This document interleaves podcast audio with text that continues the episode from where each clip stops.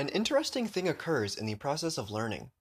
When one has knowledge, we assume this knowledge is accurate in relation to reality. But before we had this knowledge, we had assumptions. In the process of acquiring new knowledge, the old assumptions must die before integrating the new information we have learned. This is why new knowledge is useful. It replaces outdated or inaccurate models. Secretly, all knowledge makes assumptions. We don't have to consciously be aware of this, so instead we call it knowledge and we give it certainty. The ready willingness to admit old assumptions are false in order to understand new knowledge is the foundation of why we strive for knowledge. But where does this leave our identity that rests upon knowledge?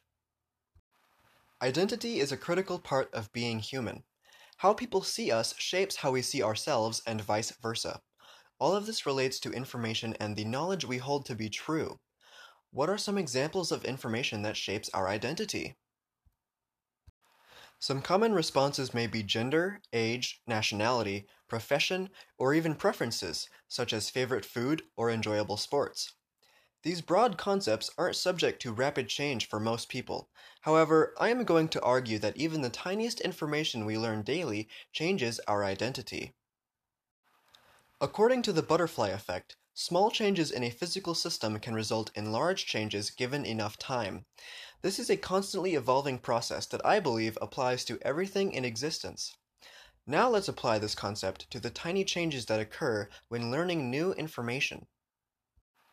Each bit of knowledge we acquire must kill assumptions we previously held as true, even if minuscule or unnoticeable in the moment.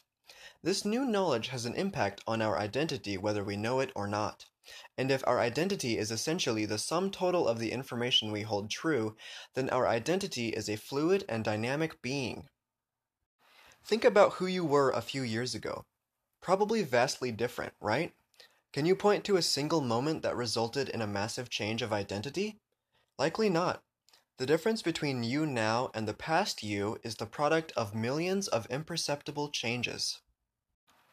Every hour, day after day, we arrive to new conclusions and come up with new ideas that shape how we interact with the world. Then why do we place so much weight on what we did yesterday or a week ago?